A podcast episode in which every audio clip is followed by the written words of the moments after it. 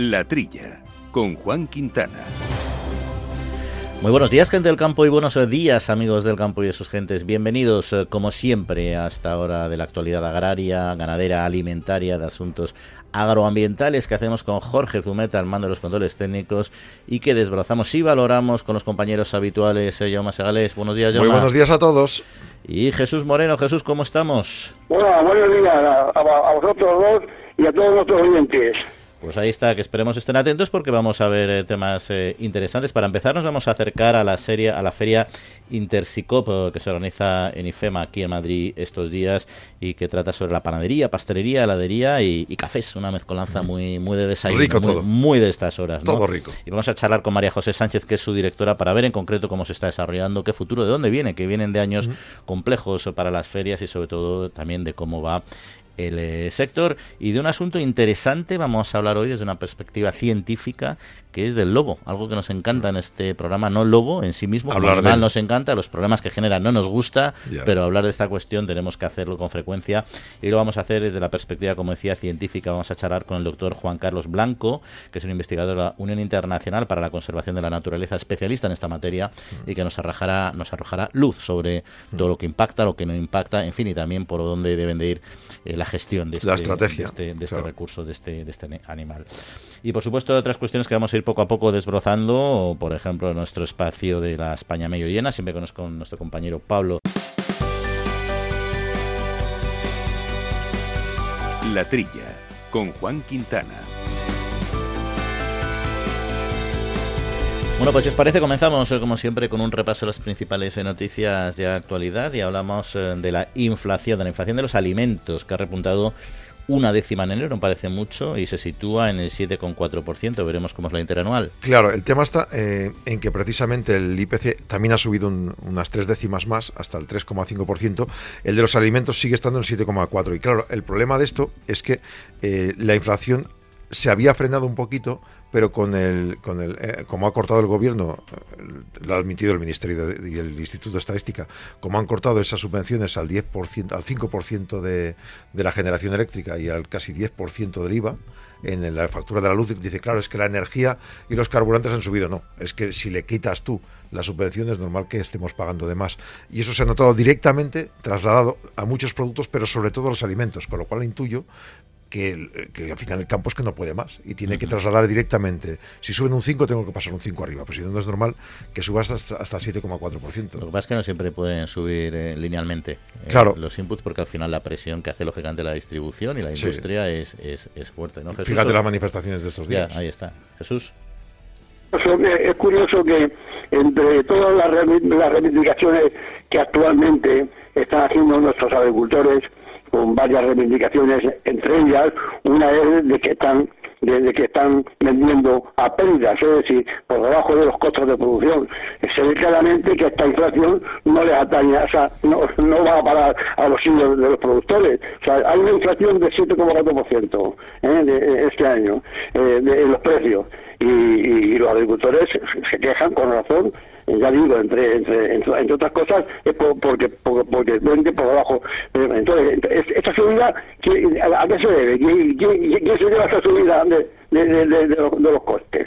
Sí, sí, si, si, si, no, si, si no repercute en, los agricultores, en, fíjate, la producción. Fíjate, Jesús, la media es 0,5% en enero sumado, que al final del año son estos 7,4%. Bueno, pues ya solo el pescado y el marisco 2,1% más han subido. Que es que el pescado lo necesita la gente para tomarlo. Las frutas, legumbres y hortalizas 1,5%. Aceites de nuevo un 3%. Solo ha bajado la carne de ovino un 3%, fruta fresca un 2,6% menos y la carne de ave un 0,1%. En todo caso, lo que decías antes, Jaume, es... Eh, es inevitable. O sea, las ayudas y las subvenciones hay que terminar quitándolas. no puede mantenerse una estructura equilibrada y, sobre todo sostenible a base de esas subvenciones. En el momento que la quitas tiene que repercutir. La cuestión es cómo se va, cómo se reabsorbe, ¿no? Y, bueno, a ver, igual se queda en este mes ya. Es decir, a partir del mes que viene ya no sube tanto. Ahí es donde habrá que estar pendientes de lo que, de lo que hay. Oye, dentro de estas noticias de inflación que no nos gustan nada, de vez en cuando surgen unas en nuestro sector que nos gustan y hablamos eh, de los accidentes laborales en el campo, que sabemos Es un tema que siempre ha preocupado mucho por la orografía que en este país, por muchas cuestiones, pero se han registrado 72 muertes, que ese no es un dato positivo, pero lo menos malo es que ha bajado el 24%, un poco más del 24% con respecto a 2022. Los accidentes mortales y los accidentes en su conjunto han caído, no mucho, un 1%, pero eso siempre es positivo. Claro, fíjate, 28.300 han sido leves, 319 graves y 72 mortales. Se han añadido 1.726 heridos leves, eh, en los que van en itinere al trabajo. Ahí también ha bajado y mucho en la cantidad de la cantidad de accidentes, sobre todo en otros sectores, no tanto en el sector de la agricultura y la ganadería, donde claro, efectivamente no se teletrabaja tanto y por tanto no puede bajar el número de accidentes in itinere. El mayor número de accidentes ha tenido lugar en cultivos de árboles y arbustos, 8.900, seguidos de cultivos del suelo, 8.400 y 4.900 en lugares de cría de animales a mí se, me hace, con, con, la alegría de que las cifras han bajado, a mí se me, a, mí se me hace una, una barbaridad. Es una cosa espeluznante que haya en el campo 72 accidentes mortales. Eh, no, no dice nada la información sobre la edad de los fallecidos, pero estoy seguro que hay hay un gran porcentaje de, agricultores que, pasan los 70 eh, años que son los que sufren los accidentes eh, con, más con, más frecuencia. De hecho, de hecho, la mayor eh, accidentes mortales, es el 21, se han producido en los cultivos de, suelo, decir, en, los herbáceos, en los cereales, en los cultivos son, eso que quiere decir, pues, pues que los, actores en rampa, en, el suelo, los vuelcos, y ya digo, con, con, con relativamente con gente mayor. yo creo que ahí lo que has tocado es la clave. hay, tres factores que influyen, que es la edad, la orografía, somos el país con mayor, eh, con una orografía más compleja de, de Europa, y por supuesto la, tecnología. La, la tecnología, la maquinaria ya tiene elementos de ultra seguridad, eso no hay problema. El problema es que el, parque de maquinaria está muy envejecido. O sea, si todos los tractores fueran como los que salen al mercado en la última década, no habría problema. Pero un envejecimiento del tractor, envejecimiento de la, de la población y la orografía, que esa no hay que la cambie. Bueno, eso no es un buen tema. Y se pensarán nuestros oyentes, ¿cómo es que en un programa agrario no hablemos del movimiento de los agricultores de estas épocas? Sí, hay que hablar de ello. Es verdad que se trata tanto en tantos programas que ya poco novedoso vamos a Ha habido reunión este jueves con el ministro de Agricultura. Vale, el ministro insiste en sus datos, que él va a intentar llegar a Bruselas con algunas noticias nuevas, aunque realmente en Bruselas se están jugando a los tomates en otra historia, como tú sabes, en las elecciones. Entonces, lo que intentarán hacer es paralizar esa segunda votación que iban a hacer o que esa votación no implique los cambios que se habían previsto para esperar a después de las elecciones. Lo que dice el ministro, que lo primero que hay que intentar conseguir es que se cumpla la cadena alimentaria y por tanto pide que se formalicen más denuncias, a lo que los agricultores dicen, claro, yo denuncio y los brócolis me los como yo porque luego no me los compra nadie. Pero dice, claro, si no denunciáis, no puedo saber cuántas denuncias hay, cuánta gente no cumple con la ley de cadena alimentaria. Y luego propone también un estudio sobre los precios, realizado por el Instituto Nacional de Estadística, que dice que tiene un avance ya y que pone relieve que la alimentación fue el grupo del IPC que más creció de media en el año pasado, el 11,7%. Y por tanto, que teóricamente los agricultores y ganaderos tienen que haber sacado alguna parte de beneficio de ello. ¿Cómo lo ves, Jesús? ¿Van a conseguir los agricultores eh, revertir o, cumplir nuestro ministro esa promesa de Pedro Sánchez de que va a simplificar la, la PAC, que me parece un brindis al sol que te mueres? Y vas a poner a firmarnos los boletines y eso. a ver, a ver. que dice, dice el, ministro que la cadena alimentaria ha funcionado, pero, pero que y luego dice, hay que fortalecer su, su aplicación, es decir, que ha funcionado pero, pero, pero averiada, ¿no? Él mismo lo reconoce, que hay que fortalecer su, fabricación.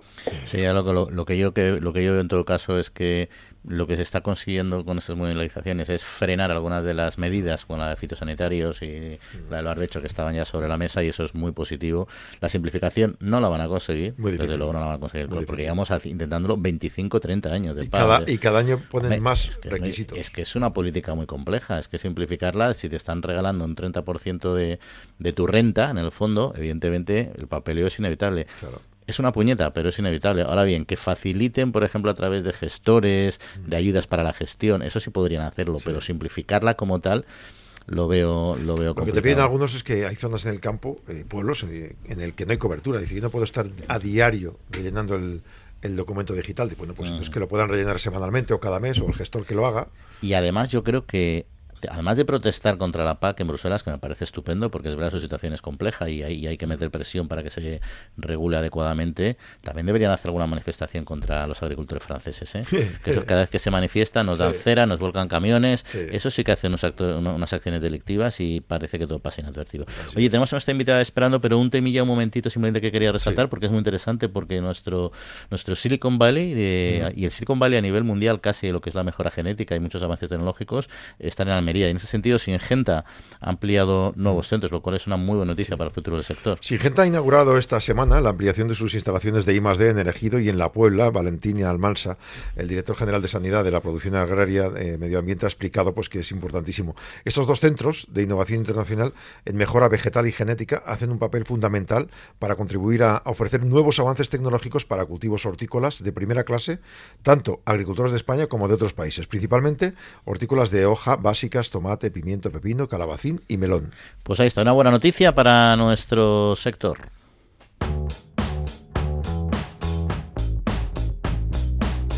La Trilla, con Juan Quintana, Capital Radio. Bueno, pues la 14 edición de Interes y COP 2024 en este caso se celebra el 17 al 20 de febrero. Aquí en IFEMA, en Madrid, presenta de la mano de más de 175 firmas nacionales e internacionales lo último. ¿En qué temas? Pues en panadería, en pastelería, en heladería y café. Y para hablar de este encuentro nos acompaña María José Sánchez, que es directora de esta feria. María José, muy buenos días. Hola, buenos días, ¿cómo estáis? Muy bien, pues aquí mm, pensando en estos eh, deliciosos eh, alimentos y, en este evento que los pone sobre la mesa y sobre todo muestra los avances también tecnológicos, ¿no? ¿Qué novedades trae este año Intersicop? Bueno, pues Intersicop efectivamente trae todo lo más novedoso en pastelería, panadería y heladería y café. Y ahí tenemos tanto eh, todo lo que es en el aspecto de maquinaria como en productos aplicados a bueno pues a esta tentación que todos tenemos. Entonces eh, tendremos el campeonato del el, MAPE el mejor pastelero de España. Tendremos también el, el, campeonato del mejor panadero de España y también en heladería también un campeonato de heladería. Por otro lado también tendremos eh, bueno pues un, una serie un foro con donde se hablará, habrá mesas redondas y charlas sobre todos los temas que, competen al, sector de, la pastelería y, panadería. Mm. ¿Es una feria puramente profesional o puede ir en algún momento está abierta al público? No, no, es una feria absolutamente profesional. Es una mm. feria donde eh, pues las empresas que producen la maquinaria o que producen el producto se lo ofrecen a todas aquellas empresas que luego nos lo ofrecen al consumidor final. Hay una historia que, bueno, eh, entre las encuestas que se hacen con las personas que, consumen, sobre todo pan y estos productos, por los datos que habéis publicado se determinan las opciones de salud intestinal como un tema preocupante. Tres de cada cuatro están interesados en productos que mejoren la digestión. El I en la panadería y en este tipo de repostería es importantísimo, entonces, no solo para la belleza, sino también para la salud. Absolutamente. En todo lo que es eh, la industria alimentaria en nuestro país, que por cierto, os he estado escuchando antes, no solamente en pastelería y panadería, en, frutas, verduras o carnes, desde luego somos un país puntero en todo lo que es industria alimentaria y sin duda eh, uno de los valores fundamentales, aparte del sabor, aparte de la cocina, aparte de la estética, pero es la salud. Y la salud es cierto que que afortunadamente la tenemos muy garantizada en España.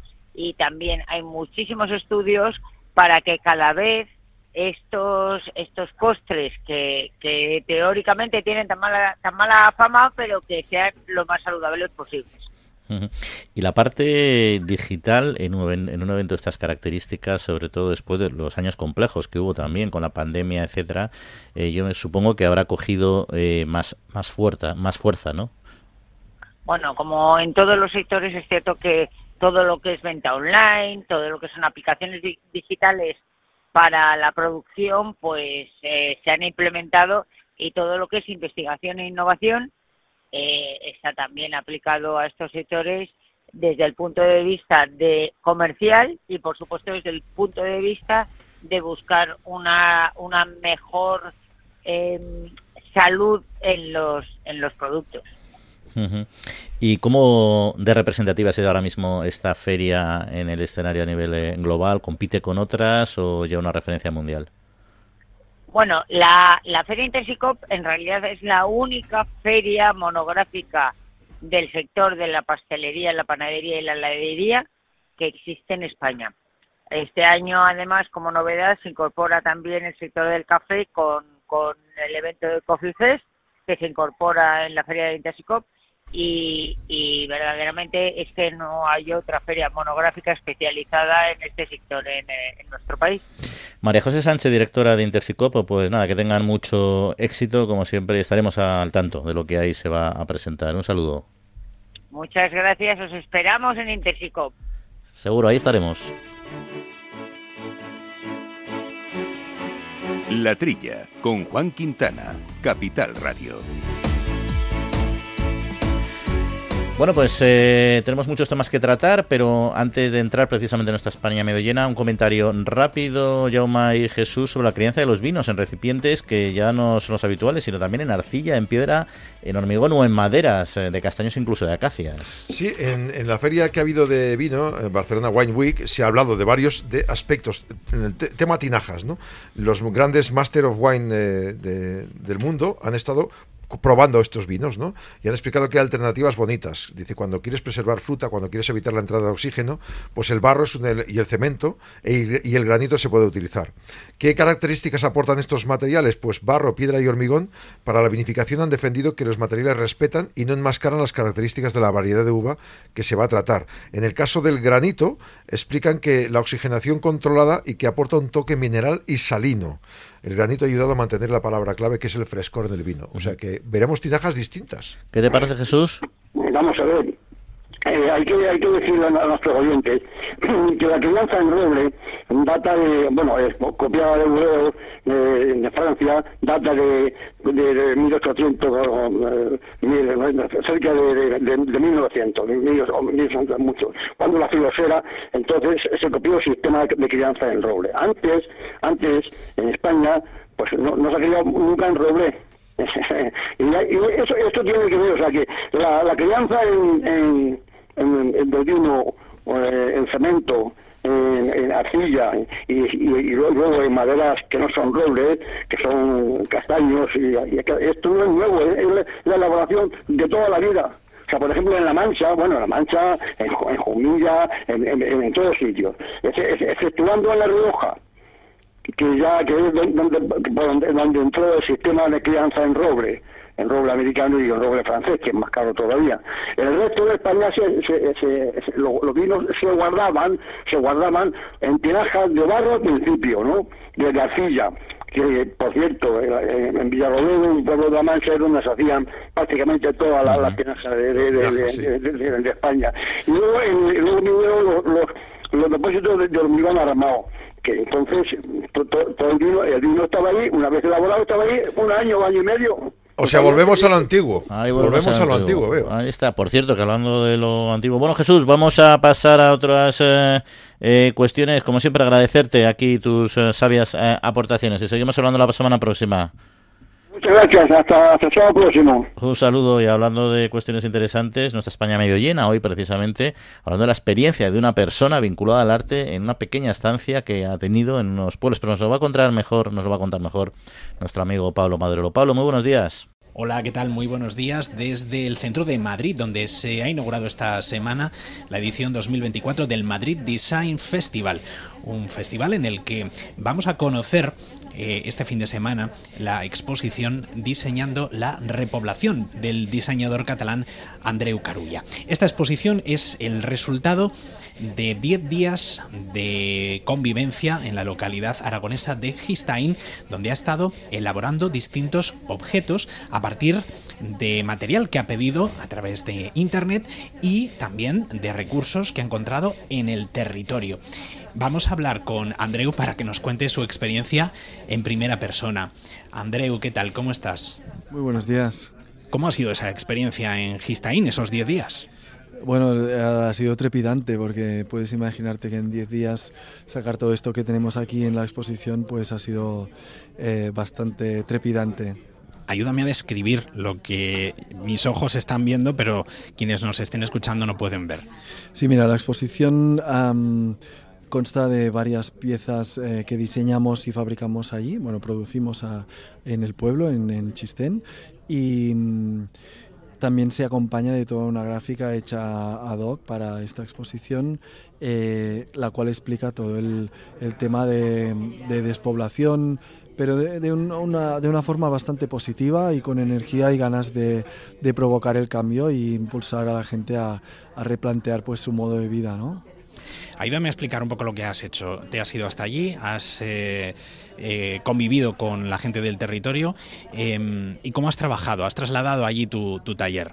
Sí, nosotros tenemos un estudio de diseño, somos ah, ocho trabajando ahora allí, también en otro pueblo, pero más grande, de 20.000 habitantes, eh, y decidimos pues mover el estudio durante 10 días para ah, demostrar que es posible vivir y trabajar de forma normal en un sitio remoto eh, con todo el beneficio que esto te puede generar a nivel emocional, a nivel de, de salud y a nivel también de experiencia em, con, con, con, familia, ¿no? con una, una experiencia real y, revitalizante. Entonces, cuando nosotros eh, movimos ahí, sin nada, me moví yo y eh, bueno, mi hermano me seguía con, con la cámara filmando eh, todo el documental y llegué sin nada. Entonces yo tenía que hacer un estudio, em, por lo que pedí piezas a Amazon, eh, pedí las herramientas básicas para trabajar madera y empecé a trabajar con la ayuda de los vecinos, el alcalde, todos hasta tener el estudio listo y también gracias a una super conexión a internet que hay en el pueblo, que esto la mayoría de pueblos ya lo tienen, pues pude trabajar de forma confortable y en un sitio remoto que era el objetivo del proyecto aquí has traído el fruto de todo eso. Por ejemplo, estamos viendo aquí un banco, estamos viendo una mesa. Cuéntame un poco. Sí, pues mira, las piezas que tenemos eh, constan de una mesa de dos metros y medio y 200 kilos. Espectacular, por cierto. Sí, es muy bestia. Eh, de hecho, eh, quería decir que todas las piezas han salido de un solo pino, porque el primer día el alcalde me dijo, bueno, ¿qué quieres hacer? Digo, no, no sé, necesito algo de material para hacer los muebles. Y él dijo, pues bueno, mañana vamos a cortar un pino, ¿no? Y el pino entero, 18 metros de pino, pues los hemos usado para hacer estas piezas que el diseño ha venido dado de las em, posibilidades que nos ha ofrecido el entorno, las herramientas de Amazon y la bondad de, de los vecinos. Y como decía, pues una mesa, eh, dos bancos, taburetes, unos bols que hemos hecho en colaboración con eh, un artesano del pueblo que se llama Paco del de, El Pernal y también unas piezas de talla de otro artesano jubilado, ex pastor, que se llama García. Todo esto lo vamos a poder ver aquí en el Madrid Design Festival, eh, pero ya hemos podido ver algunas cositas en tu perfil de Instagram y como tú decías, tu hermano te ha ido siguiendo con una cámara y eso, ¿qué, qué vamos a poder hacer con ello? Esto eh, estamos trabajando en una pieza más importante que, que, pueda documentar pues, toda esta experiencia, pero ya aquí en el festival vais a poder disfrutar de dos vídeos, eh, un vídeo ambiental que te traslada directamente al pueblo con toda su sonoridad y su banda sonora, digamos, perros, campanas, corderos, todo lo que se oía, pues lo trasladamos aquí con imágenes sugestivas, preciosas, hechas con el dron, hechas de pie, hechos eh, time lapse de la puesta de sol, de la salida de sol, precioso. Y otro, el cual sale pues el documento diario de lo que estuvimos haciendo. Eh, donde se ve la interacción con los artesanos, con los vecinos, con las piezas, cómo diseñamos. Entonces estas dos piezas van a estar aquí físicamente y lo que decía, pues intentaremos trabajar con una que sea eh, menos expositiva y más ah, documentalista que puedas disfrutar pues en casa de una forma más pausada pues eh, podremos ver esos vídeos y si nos conectamos a tu perfil de Instagram lo pueden encontrar buscando a Andreu Carulla, pues veremos esa descripción que has ido haciendo estos últimos días de lo que has vivido en Aragón. Muchas gracias, Andreu, mucha suerte. Muchas gracias a vosotros. En el centro de Madrid, en la Institución Libre de Enseñanza, se puede visitar esta exposición de Andreu Carulla con el fruto de ese trabajo de 10 días en el Pirineo aragonés. Que tengáis muy buen fin de semana. Hasta la próxima semana. Adiós. Bueno, pues se nos acaba el tiempo, ha pasado volando. Ya vamos a ver qué nos depara esta semana con las movilizaciones. Nosotros nos tenemos que despedir, no queda otra cosa. Así que que pases buena semanita. Feliz semana a todos. Y a todos ustedes, disfruten y en siete días volvemos a estar aquí con ustedes en la trilla. Cuídense.